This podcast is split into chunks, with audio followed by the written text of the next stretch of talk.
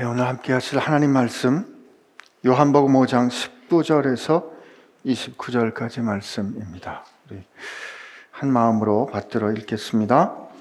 그러므로 예수께서 그들에게 이르시되 내가 진실로 진실로 너희에게 이르노니 아들이 아버지께서 하시는 일을 보지 않고는 아무것도 스스로 할 수 없나니 아버지께서 행하시는 그것을 아들도 그와 같이 행하느니라. 아버지께서 아들을 사랑하사 자기가 행하시는 것을 다 아들에게 보이시고 또 그보다 더 큰 일을 보이사 너희로 놀랍게 여기게 하시리라. 아버지께서 죽은 자들을 일으켜 살리심 같이 아들도 자기가 원하는 자들을 살리느니라.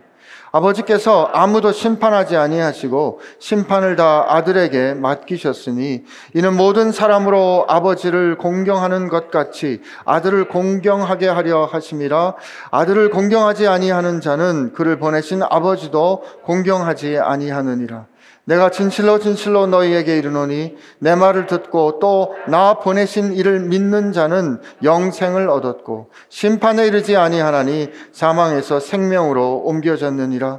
진실로 진실로 너희에게 이르노니 죽은 자들이 하나님의 아들의 음성을 들을 때가 오나니 곧 이때라 듣는 자가 살아나리라.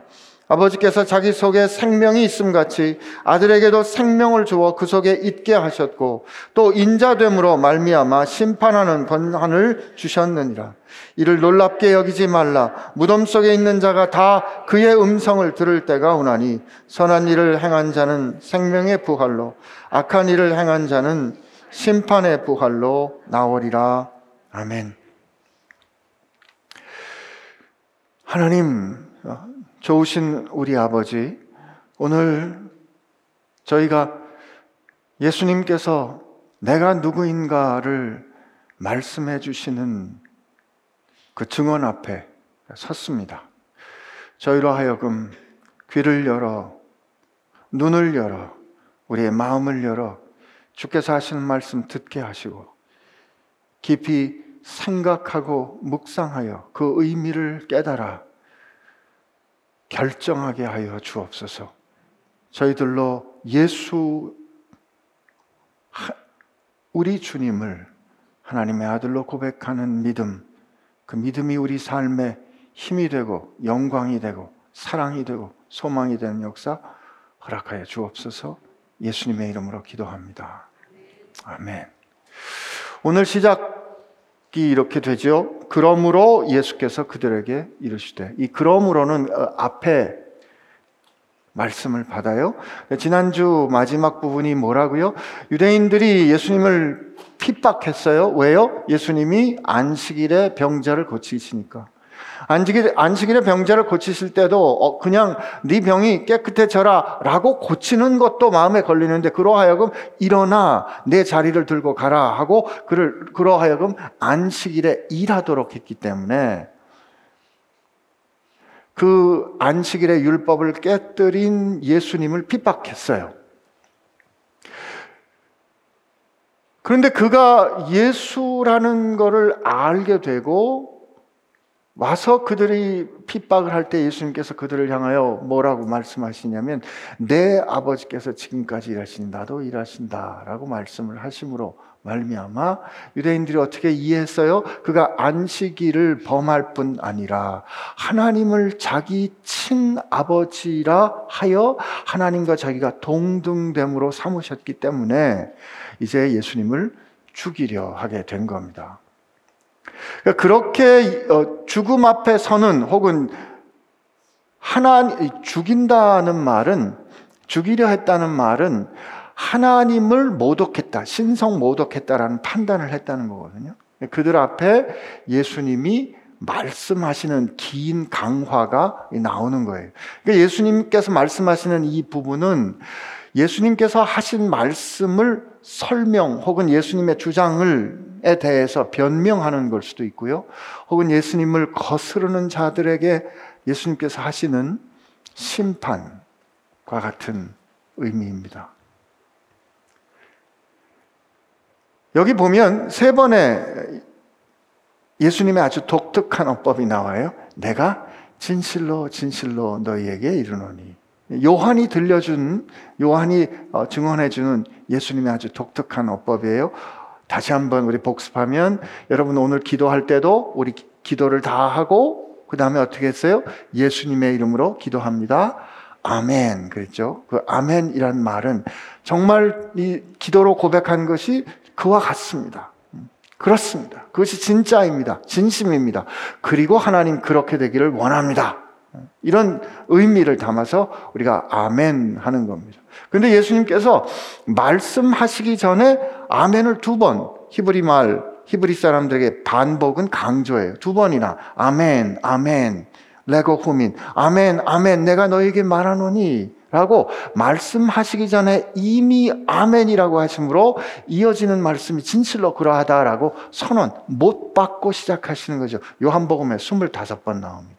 근데 오늘 그 아멘 아멘이라고 내가 진실로 진실로 너에게 이르노니 하는 게 세 번 나오거든요. 그러니까 그 세 부분으로 오늘 우리가 이 말씀을 이해하면 좋습니다. 처음이 19절에서 23절, 24절, 그 다음에 25절에서 마지막까지 이렇게 되어 있어요. 자기를 핍박하고 자기를 죽이려는 이들에게 예수님이 말씀하시죠. 내가 진실로 진실로 너에게 이르노니 아들이 아버지께서 하시는 일을 보지 않고는 아무것도 스스로 할 수 없다. 이렇게 말씀하십니다.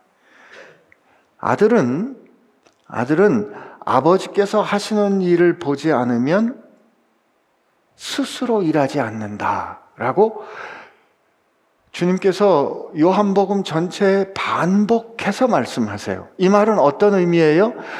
보냄을 23절에 보면 23절에 보면 이렇게 또 예수님이 당신을 어떻게 말씀하시냐면 어 뭐, 이는 모든 사람으로 아버지를 공경하는 것이 아들을 공경하게 하려 하심이라 아들을 공경하지 아니한 자는 그를 보내신 아버지도 24절에도 그 나를 보내신 그러니까 아버지와 아들의 관계는 아버지는 보내시는 분이고 아들은 보냄을 받은 자예요.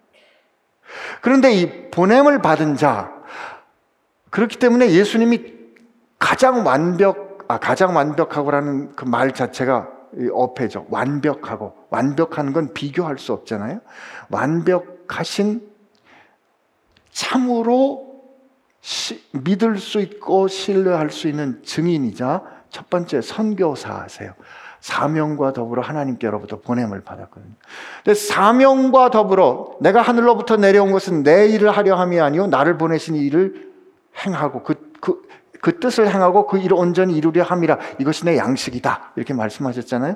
그러므로 사명을 받고 보냄을 받은 사람은 그 사명을 주신 분의 뜻 그가 보내시는 이가 나에게 믿고 맡겨주신 일, 그 일에 100% 충성할 때, 그 일에 온전히 자기를 드릴 때, 순종할 때, 비로소 보냄을 받은 자가 온전히 보내는 자를 대변하게 되는 거예요.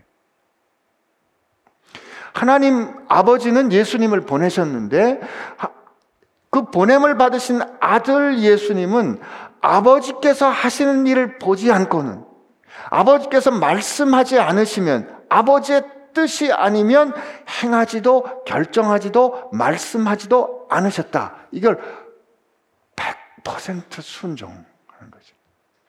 전적으로 의존하는 거죠. 이럴 때 보내심을 입은 이는 다시 한번 말씀드려요. 비로소 보내는 자를 온전히 대변할 수 있는 거예요. 근데 그렇게 하시면서 뭐라고 말, 근데 우리가 이렇게 생각을 해보면 보냄을 받은 자가 온전히 보냄을 보내시는 분에게 의지하기 때문에 아니면 그에게 순종하기 때문에 우리가 하나님과의 관계를 생각할 때 우리가 하나님의 뜻 순종하기가 쉽지 않잖아요. 그죠? 쉽지 않으니까 아이고 얼마나 힘들까 하는 생각이 드는데 예수님이 그 다음에 하시는 말씀은 아버지께서 행하시는 것을 아들도 그와 같이 행한다. 예. 그와 같이, 그와 똑같이 행한다. 적극적으로 말씀하세요. 보냄을 받은 자가 보내시는 이의 뜻을 기뻐, 즐거이, 적극적으로, 자발적으로 행한다는 거예요. 하나님과 오늘 우리가 오늘 읽는 이 말씀은 예수님이 누구인가를 이해하고 깨닫는 것인데 그 예수님이 누구인가는 이 하나님과 관계 가운데 우리가 알아야 돼요. 예수님 무슨 말씀하세요? 나는 아버지께서 행하시는 것을 보지 않고는 아무것도 할 수 없다. 그에게 전적으로 의존하는 순종하는 존재이다. 그러나 나는 아버지께서 행하는 일을 그와 똑같이 행한다. 아들은 행한다. 적극적인, 능동적인 표현을 하죠. 근데 이렇게 되는 이유가 무엇일까? 20절에 아버지께서 아들을 사랑하사 20절 우리 한번 같이 읽어봅시다. 시작. 아버지께서 아들을 사랑하사 자기가 행하시는 모든 것을 다 아들에게 보이시고 여기까지. 여러분 우리 예수님께서 하신 일 한번 기억해 봅시다. 어, 빌립보서 2장에 보면 그는 근본 하나님과 동등되신 분이나 하나님의 본체시나 하나님과 동등됨을 취할 것으로 여기지 아니하시고 자기를 비워 종의 형체를 가져 우리와 같이 되셨으니 그리고 그가 순종하시되 어디까지 죽기까지 순종, 순종하셨으니 곧 십자가에 죽으심이라. 근데 그 과정, 예수님께서 그렇게 사셨던 그 행하셨던 그 과정, 마지막 십자가를 지시기 전에 아버지, 이거에 아니면 다른 길은 없습니까? 아버지, 할 수만 있으면 이 잔이 내게서 지나가게 하옵소서라고 그렇게 힘들고 어렵게 그리고 철저히 꺾어지는 그 수치. 하나님의 아들이 십자가에 달리어 저주받은 죽음을 죽으시면서 발가벗겨 죽으시는 그 일. 그 십자가의 죽음. 하늘에 떨어지는 밀처럼 땅에 떨어져 깨지는 그 죽음. 그게 아버지께서 세상을 사랑하사 아들에게 보이신 아버지의 뜻이요. 아버지의 일이었거든요. 쉽지 않은 거잖아요. 내려와 죽는 거잖아요. 그런데 그렇게 보이시는 일을 뭐라고 지금 주님께서 말씀하시냐면 아버지가 아들을 사랑했다. 아버지가 아들을 사랑했기 때문에 아버지가 아들을 사랑하기 때문에 아들에게 그 일을 보이시는 거라는 거예요. 여러분 이 이 긴장이 느껴지세요? 아버지께서 아들에게 보이신, 아버지께서 아들에게 맡기신 그 일은 그가 인간처럼 낮아지는 자기를 비우는 일이었고, 그가 자기를 낮추사 십자가에 죽기까지 순종하는 아들의 죽음을 봐야 하는 일인데, 그 모든 일을 예수님이 뭐라고 말씀하셨냐면, 아버지가 나를 사랑했다라고 말하는 거죠. 그 아버지가 나를 사랑해서 보이셨던 그 십자가의 사건, 우리를 위해 대속의 죽음을 죽어야 하는 그 십자가의 사건에 대해서 아들은 끝까지 순종함으로 사랑으로 응답합니다. 그리고 예수님이 행하신 일을 한번 우리 보면 오늘 어, 지난주에 우리 본 거는 안식일에 38년 된 병자를 고치셨잖아요. 자기 스스로의 능력으로는 도저히 살 수 없는 사람. 그가 생각하는 헤아림조차 치유받, 거기 38년 동안 거기서 살았음에도 불구하고 예수님께서 내가 낫기를 원하느냐 물어보실 때 낫지 못하는 이유를 대는 그 사람. 자기를 고쳐준 사람이 누군지도 모르는 사람, 그리고 그가 예수인지 알았을 때 그, 그, 그 를 유대인들에게 고발하여 예수님으로부터 핍박받게 하는 그 사람. 그 사람에게 예수님은 긍휼로 말씀하시잖아요. 일어나 내 자리를 들고 걸어가라. 그죠? 앞으로 우리 보겠지만 요한복음 9장에 보면 나면서부터 소경된 나면서부터 시각장애인 된 사람이 나옵니다. 제자들이 지나가면서 물어봐요. 주님, 저자가 나면서부터 소경이 됐습니다. 그러면 소경이 됐다는 말은 하나님으로부터 벌을 받은 건데 벌을 받았다는 건 죄를 졌다는 건데 나면서부터 소경이 됐다는 말은 어머니의 타중에 있으면서 죄를 범했다는 말입니까? 어떻게 사람이 타중에 있으면서 죄를 범할 수 있습니까? 얼마나 악하길래 태중에서 죄를 범했을까요? 첫 번째. 아니, 태중에서, 태중에서 죄를 범하진 못하겠죠. 그렇다면 그가 그렇게 된 것은 자, 부모의 죄값을 받았을 터이니 부모가 얼마나 큰 죄를 졌으면 자식이 그 죄값을 받았을까요? 주님, 저자가 저렇게 된 것은 자기 죄 때문입니까? 부모의 죄 때문입니까? 그 사람은 그런 장애를 갖고 살았기 때문에 불편해요. 힘들어요. 그러니까 그 장애를 갖고 있는 그 신체적인 장애에 더하여서 저자는 자기 죄 때문입니까? 부모의 죄 때문입니까? 라는 죄인이라는 낙인을 갖고 살아요. 그러니 그 죄인이라는 낙인을 갖고 가는 사람이 그 장애를 가진 채로 안식일에 회당에 가면 부정한 사람이 하나님께 예배하는 자리에 오는 거니까 안식일을 거룩하게 지키지 못하는 거겠죠.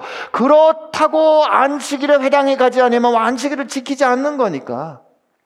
앞으로 가자니 낭떨어지고 뒤로 돌아가자니 칼을 들고 아니면 사나운 맹수가 쫓아오는 것과 같이 이렇게 하자니 안식일법을 깨는 거고 이렇게 하자니 정결법을 깨는 상황에 있는 사람을 보고 사람들은 그가 불쌍하다. 어쩌면 저럴 수 있을까? 어떻게 힘들까가 아니라 저자가 저렇게 된 거는 자기 죄 때문일까요? 부모의 죄 때문일까요? 하는 심판자의 자리에 있을 때 주님 말씀하시죠. 그의 죄도 부모의 죄도 아니다. 하나님께서 하시는 일을 드러내기 위함이다. 라고 그를 안식일의 실로함에 보내어 고쳐주십니다. 그로 인하여 예수님 핍박받으세요. 이 일을 이렇게 우리에게 보여주신 이 인간을 향한 긍휼과 인간을 향한 아프도록 우리를 품어주시는 그리고 그 일을 행하시기 위하여 비난도 핍박도 죽음조차도 마다하지 않으신 그 주님의 말씀과 결정과 행하심 그 사랑이 하나님을 거스려 범죄한 인간을 향한 하나님의 마음이었던 거죠. 나는 아버지가 하시는 일을 보지 않고는 행하지 않는다. 아버지께서 나를 사랑하사 너희들을 향한 사랑을 너희들을 향한 그 사랑 때문에 해야 하는 일을 이렇게 보이셨다. 그리고 나는 그 일을 행한다. 그 힘들고 어려운 일, 그 핍박받는 일, 그 죽음에 이르게 되는 그 모든 하나님의 일들을 하나님은 사랑으로 보이신 거예요, 예수님께. 나는 이걸 보면서 제 자신에게 물었습니다. 나도 세상에서 일을 하는데, 나도 살면서 여러 가지 일을 하는데, 나는 도대체 뭐 때문에 일을 하나? 여러분은 어떻습니까? 꼭 직장만이 아니잖아요. 우리가 뭔가 해야 되는 일이 있잖아요. 가정에서도 일이 있어요. 누군가 사람들과 만나서 결정하고 말해야 되는 게 있어요. 뭘, 뭐 때문에? 무슨 가치 때문에 하느냐고요. 내 월라벨, 내 삶을 위해서 일은, 일이란 삶을 위한 수단이 되니까 나는 여기에 사랑, 나는 이 내가 일하는 직장에 대한 희망, 이 직장에 하나님의 뜻이 어떻게 이루어질 거라는 생각, 꿈도 못 꿔요. 세상이 그렇지 않아요. 흔히 힘드니까, 어려우니까. 그러나 나는 오늘 묻고 싶어요. 아버지께서 나를 세상에 보내신 것처럼 나도 저들을 세상에 보내는데 아버지께서 사랑으로 내게 해야 할 일을 보이신 것처럼 내가 하는 모든 일이 아버지께서 내게 주신 사랑이요 세상을 향한 사랑이요 내가 그 사랑에 대해서 세상과 아버지에 대해서 내 사랑으로 응답하는 순종으로 응답하는 거라면 우리는 주님이 보내시는 저 세상을 나가서 일할 때 살 때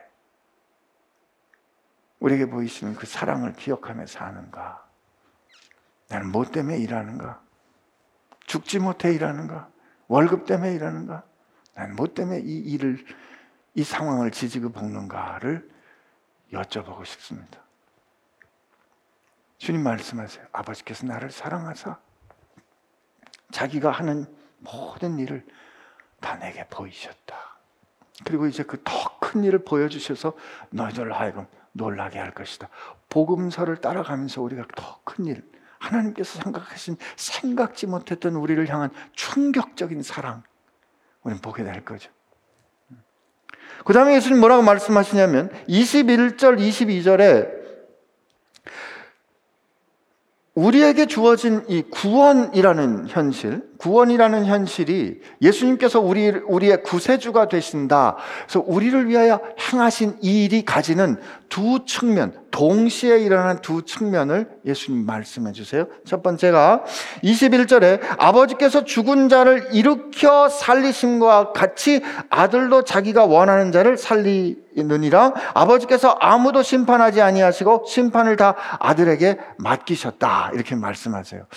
여러분과 주님께서 주님, 주님은 내 구세주이십니다. 라고 하셨을 때, 우리가 고백할 때 그 뜻은 이 두 가지예요. 첫째, 여기 보니까 이렇게 돼 있어요. 어, 아버지께서 죽은 자를 일으켜 살리신다. 이게 뭐냐면 죽은 자를 죽음에서 일으키시고 그에게 생명을 주신다는 거예요. 죽은 자를 죽음에서 일으키는 거는 여러분 우리가 죽었다는 말은 죽었다는 말은 자기 스스로의 힘으로 일어날 수 없다는 거죠. 죽었다는 못 일어난다가 죽었다예요. 그죠? 스스로 일어나는 건 기절이죠. 기절. 죄로 인하여 죽은 죽은 우리를 다시 일으키신다. 이건 전적으로 하나님이 행하시는 전적으로 신적인 사건이에요. 여러분과 제, 제가 죽음에서, 죄로 인하여 죽은 죽음에서 다시 일으킴을 입는 것은 우리가 할 수 있는 일이 아닙니다. 하나님이 하시는 일이에요. 그리고 그에게 생명을 주셨다. 태초에 하나님이 사람을 흙으로 지으시고 그 코에 생기를 불어넣으신 것처럼 부활하신 주님이 다시 제자들에게 나타나셔서 숨을 내쉬며 말씀하시되 성령을 받으라 말씀하신 것처럼 너희가 물과 성령으로 거듭나지 아니하면 하나님의 나라를 들어갈 수 없다고 말씀하신 것처럼 하나님이 죽은 우리를 일으켜 우리 가운데 생기, 생명, 성령으로 말미암아 우리로 거듭 태어나게 생명을 주신다. 새롭게 창조하신다. 이, 이게 예수님께서 우리를 위하여 하신 한 일인데, 동시에 이렇게 하는 거는 그 예수님께 사랑을 입어 혹은 그, 그에게 택함을 입어 그를 구세주로 고백한 사람이 아닌 예수님을 거스르는 모든 존재들을 향하여 심판하시는 거죠. 이 동시에 일어난 사건입니다. 29절에도 어, 다시 한번 반복해서 말씀하시죠. 생명의 부활과 심판의 부활. 근데 그러니까 우리가 구원받았다라는 말은 어, 생명을 얻었다는 것과 심판을 동시에 의미해요. 그러니까 여러분과 제가 생명을 얻었다는 말은 심판으로부터 지났다. 우리의 심판은 이루어졌다. 근데 요 21절, 22절에 그렇게 우리에게 구세주가 행하시는 두 가지 동시에 일어난 현실, 구원하심과 생명을 주심과 심판하심 이 두 가지 현실인데 거기에서 요 예수님의 말씀에서 우리가 좀 봐야 되는 것은 아버지가 하시는 일을 보지 않고는 행하지 않는다 할 수 없다라는 전적인 순종과 전적인 의지가 있어요. 그런데 동시에 동시에 여기 21절에 아버지께서 죽은 자를 이렇게 살리신 같이 아들도 자기가 원하는 자를 살리시느니라. 라고 그리고 하나님은 심판을 행하지 않으시고 심판할 모든 권세를 누구에게 맡겨요? 아들에게 맡기셨다 그래요. 예수 예수님은 철저히 하나님의 뜻에 순종했는데 그렇게 보면 마치 그렇게 보면 하나님 아래 예수님이 계신 것 같은데, 근데 하나님께서 당신이 구원하시는 그 새로운 생명의 창조의 일을 아들이 원하는 대로 하도록 하셨다는 거예요. 이게 무슨 뜻이에요? 예수님은 하나님께 전적으로 순종하시되 구별되는 의지를 가지신다. 이거죠. 신비해요. 신비해요. 제가 아직 다 설명 못 하겠어요. 제가 완벽히 설명했다 그러면 저는 그때부터 이단입니다. 우리 주님 만나면 알게 될 거예요. 하나님께서 심판하시지 아니하시고 심판하는 권세를 누구에게 주셨다? 아들에게 주셨다. 아들의 의지와 아들의 뜻.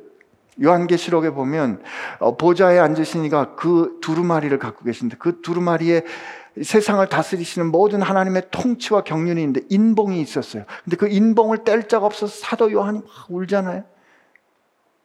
근데 찬송이 들리죠. 인봉을 떼기에 합당하다. 누가 보좌 옆에 계신 목배임을 당한 것 같은 어린 양이. 그리고 하나님께서 그 두루마리를 어린 양에게 주사 그 어린 양이 뭐해요? 인봉을 떼죠. 그러니까 하나 예수님은 하나님의 뜻에 철저히 온전히 순종하시되 하나님이 그에게 자기가 원하는 대로 혹은 그의 뜻과 의지에 심판하도록 하셨다 하는 이 신비는 오늘 여러분과 제가 살아가는 동안에 우리가 어떤 고백을 하냐면 우리의 모든 것은 우리 인생의 모든 결과군 결국은 인생과 역사의 모든 흐름은 경륜은 하나님께서 하신다. Everything is in his control. 그가 모든 것을 통치하신다. 라고 고백할 때 우리가 어떻게 그럼 생각해요? 그러면 하나님께서 모든 것을 다 정하셨기 때문에 하나님께서 모든 것을 다 통치하셨기 때문에 어차피 하나님 마음대로 되는 거 아니야? 어차피 하나님께서 우리를 로봇처럼 조정하시는 거 아니야? 라고 기계적으로 생각하기 쉬워요. 운명론처럼 될 수 있다고요. 그러나 그렇지 않아요. 여러분과 저는 우리 인생을 하나님께서 우리를 사랑하시는 그 사랑으로 하나님이 우리 인생을 섭리하시고 이끌어 간다 알고 고백합니다. 정신 차리시고 아멘 할 때를 놓치시면 안 돼요. 이때가 아멘 할 때예요. 다시 한번요. 우리는 이 우리는 하나님이 우리를 사랑하심으로 그 하나님의 기쁘신 뜻에 따라 우리 인생을 경륜하셔서 이끌어 가시고 마침내 하나님의 그 원하시는 그 뜻을 온전히 이루신다는 걸 압니다. 아멘이죠, 그죠? 아멘인데 요즘에 아멘을 못 하시고 웃으시는 분은 아, 아니던데. 나 잘 모르겠는 데가 많은데요. 우리 인생 살면서 하나님께서 오늘 아침에 저 나올 때 약간 진한 감색 양말을 신었는데 아침에 나올 때 하나님 양말은 뭘 신을까요? 안 물어봤어요. 오늘 점심은 짜장을 먹을까요? 짬뽕을 먹을까요? 아니면 돌솥 비빔밥을 먹을까요? 안 물어보죠. 우리 인생을 살면서 우리가 하나님께 여쭙지 않고 우리 뜻에 따라 결정하는 게 많아요. 오늘 하나님께서 그가 구원하시는 그 일을 예수께서 자기가 원하는 대로 하도록 맡기셨고, 그가 심판하시되 그 심판하는 권한을 예수께 맡겨 그의 뜻과 의지대로 맡기신 이 신비. 그러나 이 아들은 아버지께서 행하시는 것을 보지 않고는 알지 않고는 아무것도 할 수 없다, 행할 수 없다라는 완전한 순종. 이 서로 이게 맞지 않는 것 같지나 분명히 일어나는 이 현실이 오늘 우리의 삶에도 있는 거예요. 우리가 하나님의 뜻에 따라 경륜, 하나님의 경륜이 우리와 함께하고 하나님께서 우리를 이끌어 가신다를 알아요. 그럼에도 불구하고 많은 순간 우리는 우리가 최선을 다해서 결정하는 어떤 결정들을 만들어 가야 한다고요. 그때 우리가 이렇게 생각해야 할 겁니다.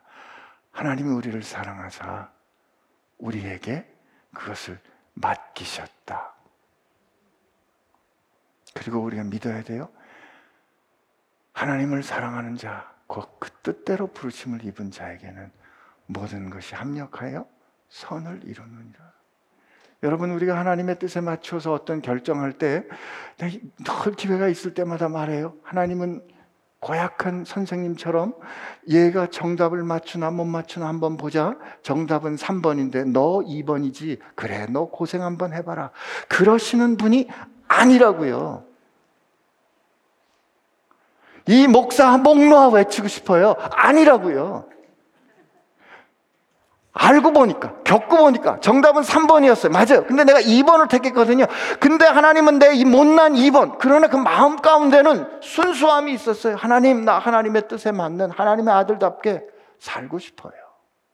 그래서 2번 결정했는데 이 하나님은 이 못난 2번을 들어 3번보다 더 완벽한 답으로 만드시는 분이다.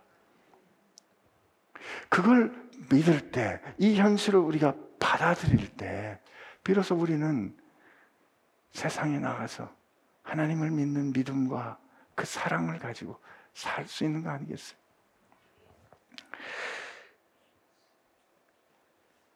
예수님이 어, 하나님과 예수님과의 관계를 나는 하나님으로부터 보냄을 받은 자기 때문에 하나님께서 보이시는 일이 아니면 행하지 않는다. 그죠? 그런데 하나님께서 나에게 보여주시는 그 모든 일은 나를 사랑하시는 하나님의 사랑이다. 그러므로 나는 그 사랑에 내 생명을 다하여 순종함으로 하나님을 사랑하는 그 사랑에 대해서 나도 사랑으로 고백한다. 근데 그 사랑이 세상을 향한 하나님의 사랑을 보이는 것이었기에 그리고 그 세상을 향한 하나님의 사랑을 보이시는 그 일이 나로 말미암아 세상을 구원하고 그리고 세상을 심판하는 일이다라고 말씀하십니다. 이 심판과 관련해서 여러분하고 같이 한번 확인하고 싶은 일이 한 가지 더 있는데요. 우리 심판 이렇게 생각하면 심판 이렇게 생각하면 내가 받을 심판이 먼저 두려워요. 그죠? 예. 여기도 보면 29절에 보면 마지막 날에 아들의 음성을 그의 음성을 듣고 다 일어나는데 누구는 차, 선한 일을 행한 자는 심판의 아 영생의 부활로 생명의 부활로 그다음에 악한 일을 행한 자는 심판의 부활로 나오리라. 하, 나는 그때 어떻게 될까? 나는 양일까 염소일까? 나는 생, 생명일까 부활일까? 아 하나님 나는 어떻게 합니까? 이렇게 어, 고민하면서 살게 돼요. 우선 요 얘기 먼저 하면서 여기 보면 선한 일을 행한 자는 심판의 생명의 부활로 악한 일을 행한 자는 심판의 부활로 이렇게 되는데 이때 선한 일, 선한 일. 앞서서 우리 인정하고 확인했죠. 죽음에서 일으키는 건 누가 하는 일이다? 하나님이 하시는 일이다. 우리가 할 수 있는 일이 아니다. 마가복음 10장에 보면 어, 젊은 관원이 예수님께 나와서 예수님 이렇게 불러요. 선한 선생님이요. 제가 어떻게 해야 영생을 얻을 수 있습니까? 제가 무슨 일을 해야 영생을 얻을 수 있겠습니까? 근데 예수님께서 수수께끼 같은 답을 하세요. 네가 나를 선하다 하느냐? 선하신 이는 하나님 한 분밖에 없다. 여기서 이제 우리가 주로 하는 질문, 그럼 예수님은 선하지 않다는 뜻인가? 예수님과 하나님은 예, 수님과 하나님이 동등하신 분이기 때문에 오늘 우리 확인하는 거니까 그 예수님께서 이렇게 답하셔도 되는 거죠. 여기서 포인트는 뭐냐면 네가 영생에 이룰 수 있는 어떤 일, 그걸 선한 일이라고 했는데 인간의 능력으로는 그건 선한 일을 만들 수 없다. 이거예요. 다음 장에 보면 어, 요한복음 6장에 보면 예수님께서 뭐라고 말씀하시냐면 하나님의 일이란 사람들이 물어봐요. 어떻게 해야 우리가 하나님의 일을 할 수 있으리까? 그렇게 어, 여쭈어 볼 때 그들에게 말씀해 주실 때 뭐라고 말씀하시냐면 하나님의 일이란 어, 잠시만 그게 몇 장이다? 아, 6장 29절인데요.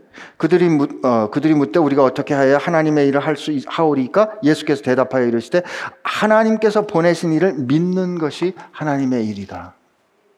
그 선한 일이란 선한 일이란 여기서 요한복음 전체의 맥락을 놓고 보면 우리가 행하는 어떤 일이 아니라 우리를 위하여 행하신 하나님을 믿고 의지하는 그 믿음이 선한 일이에요.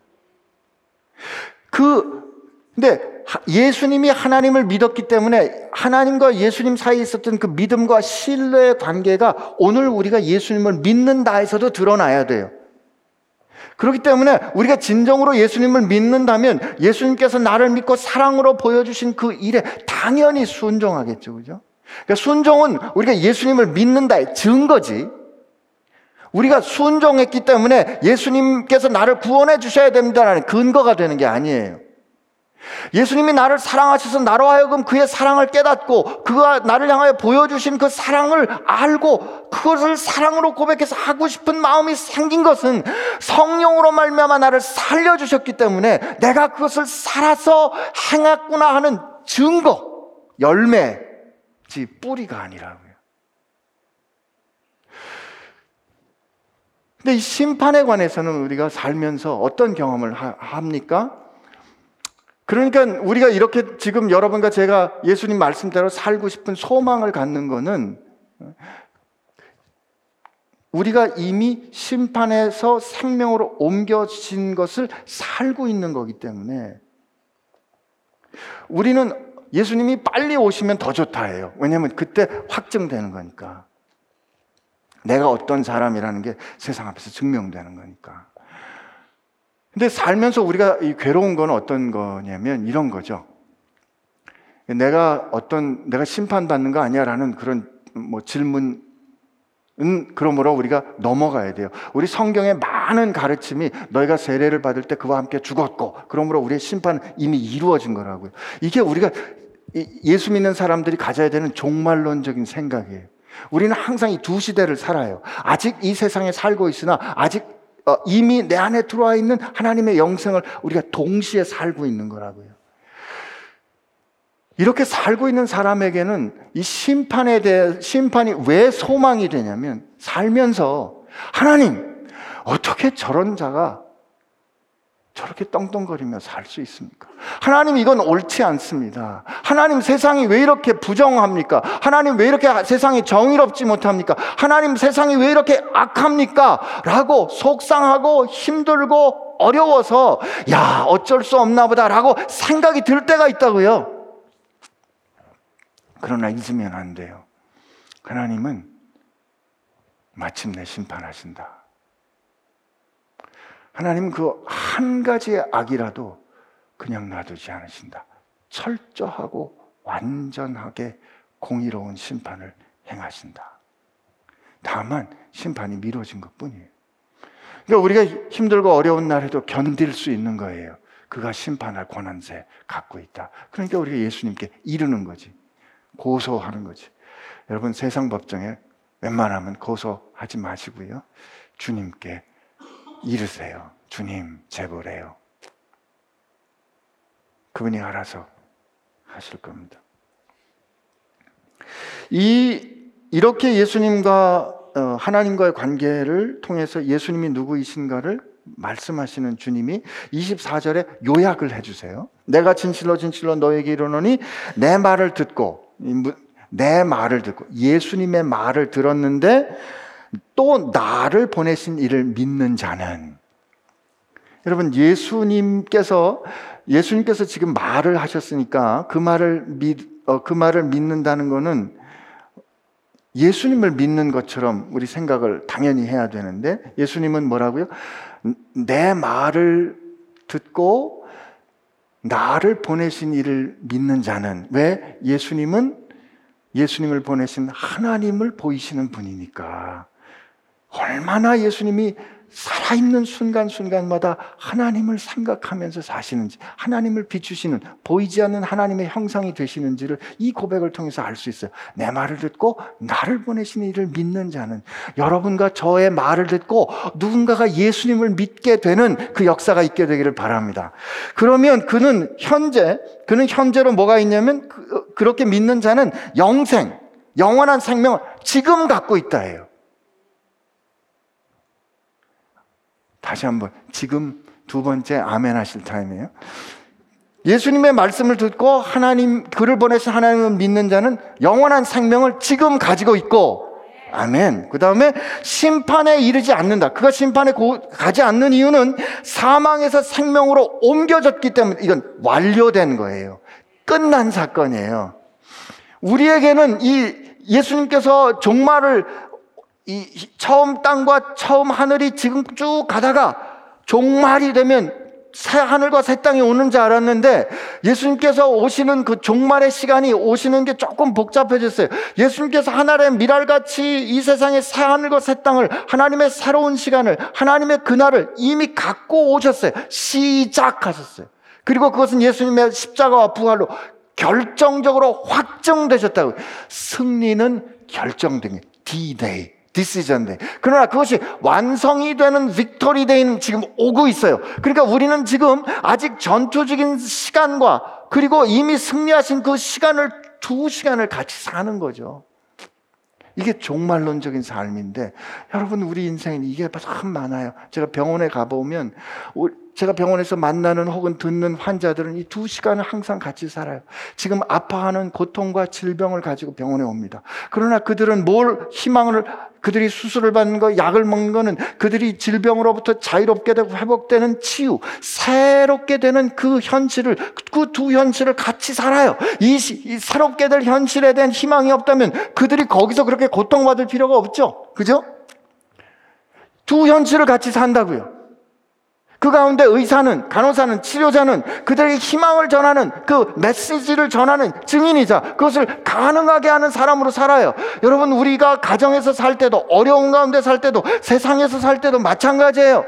우리가 교회에서 살 때도 마찬가지예요. 지금 이렇게 힘들고 어렵고, 어, 아프고 지진이 나고 하지만 하나님께서 우리 가운데 가지고 오실 그 새 하늘과 새 땅이 이미 어떻게 이 세상에 와 있어요? 우리를 통해서 와 있다고요. 그러니까 우리가 그걸 믿고 그 긴장을 견디는 거예요. 우리를 사랑하신 하나님의 사랑을 믿고 소망으로 견디는 거죠. 진실로 진실로 너에게 이르노니 죽은 자가 하나님의 아들의 음성을 들을 때가 오나니 하나님의 아들의 음성을 들을 때가 오나니 하나님께서 그에게 사, 생명을 살리는 권세와 심판하는 권세를 주셨기 때문에 하나님의 아들의 음성을 듣는 이 권세는 하나님과 그가 동등하시다는 주장이에요. 곧 때가 지금 오고 있는데 곧 이때라. 긴장. 오고 있는데 미래인데 지금이다.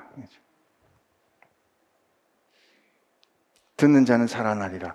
어, 우리 여기 보지 않았던 어, 그냥 넘어갔던 23절에 어, 하나님께서 예수님을 보내셨고 그러므로 예수님은 하나님께 전적으로 의지하여 그에게 순종하고 그러나 기꺼이 자발적으로 그뜻 조차 그가 정하신 그 뜻조차 하나님의 뜻과 온전히 공조하시는 이 관계.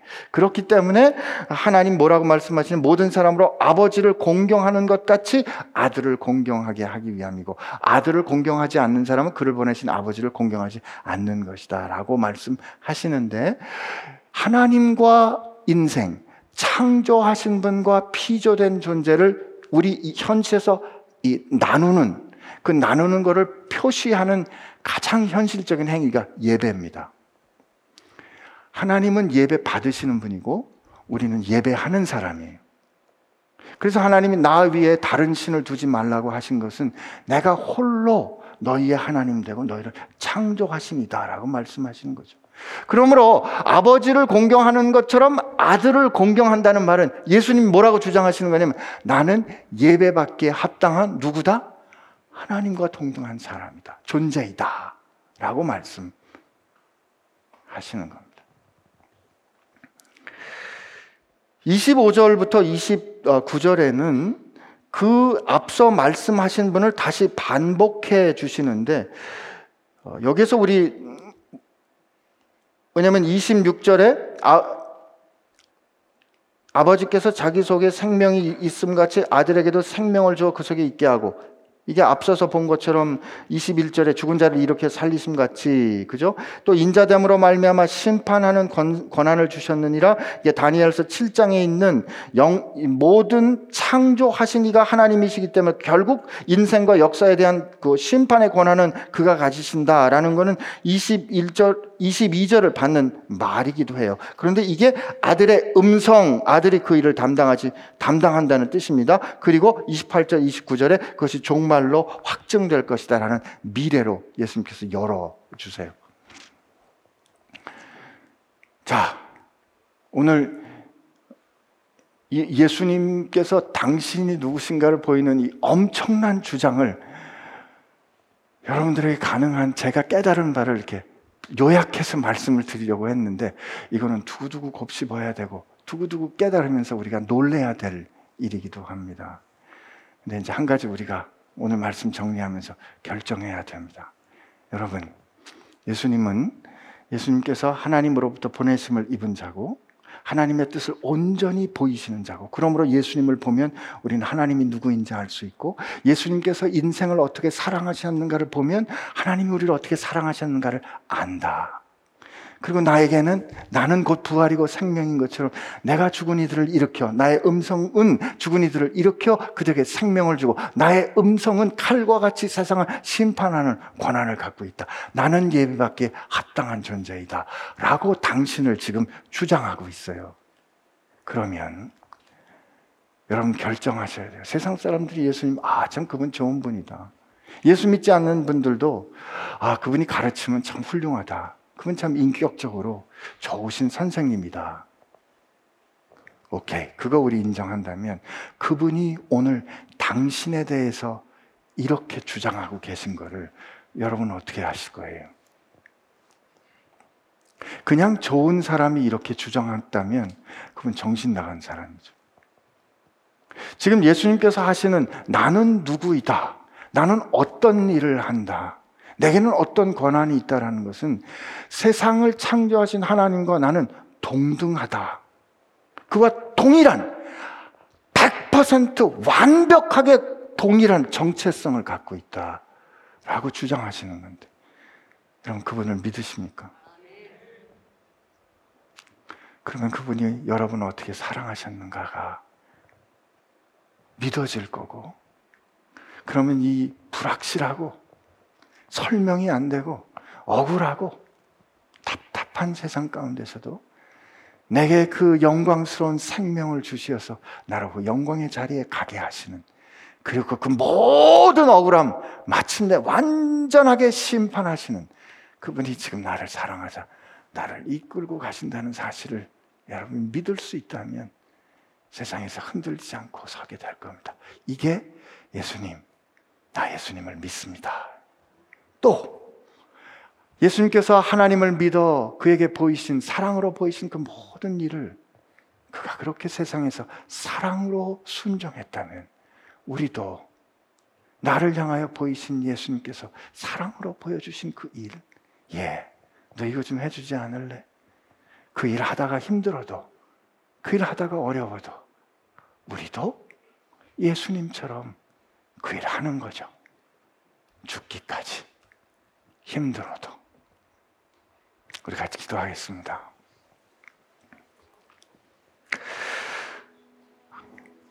주님 오늘 예수님께서 내가 누구인가를 말씀해 주시는 그 말씀을 하나님 우리 부족하고 참 모자란 어리석은 소견을 가진 우리가 모여서 같이 묵상했습니다. 어찌 우리 능력으로 알 수 있을까요?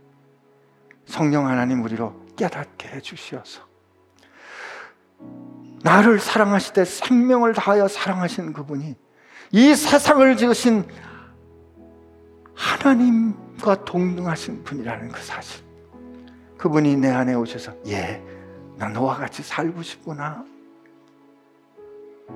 그 사랑을 고백하셨다는 그 사실을 하나님 오늘 우리가 믿을 수 있도록 해주시고 믿었다면 예수님처럼 들어 청종함으로 따름으로 순종함으로 그 사랑을 누리고 그 사랑을 하나님과 세상 앞에서 고백하는 저희들 되게 하여 주옵소서. 주님 감사합니다. 우리가 예수님을 믿습니다. 예수님의 이름으로 기도합니다. 아멘.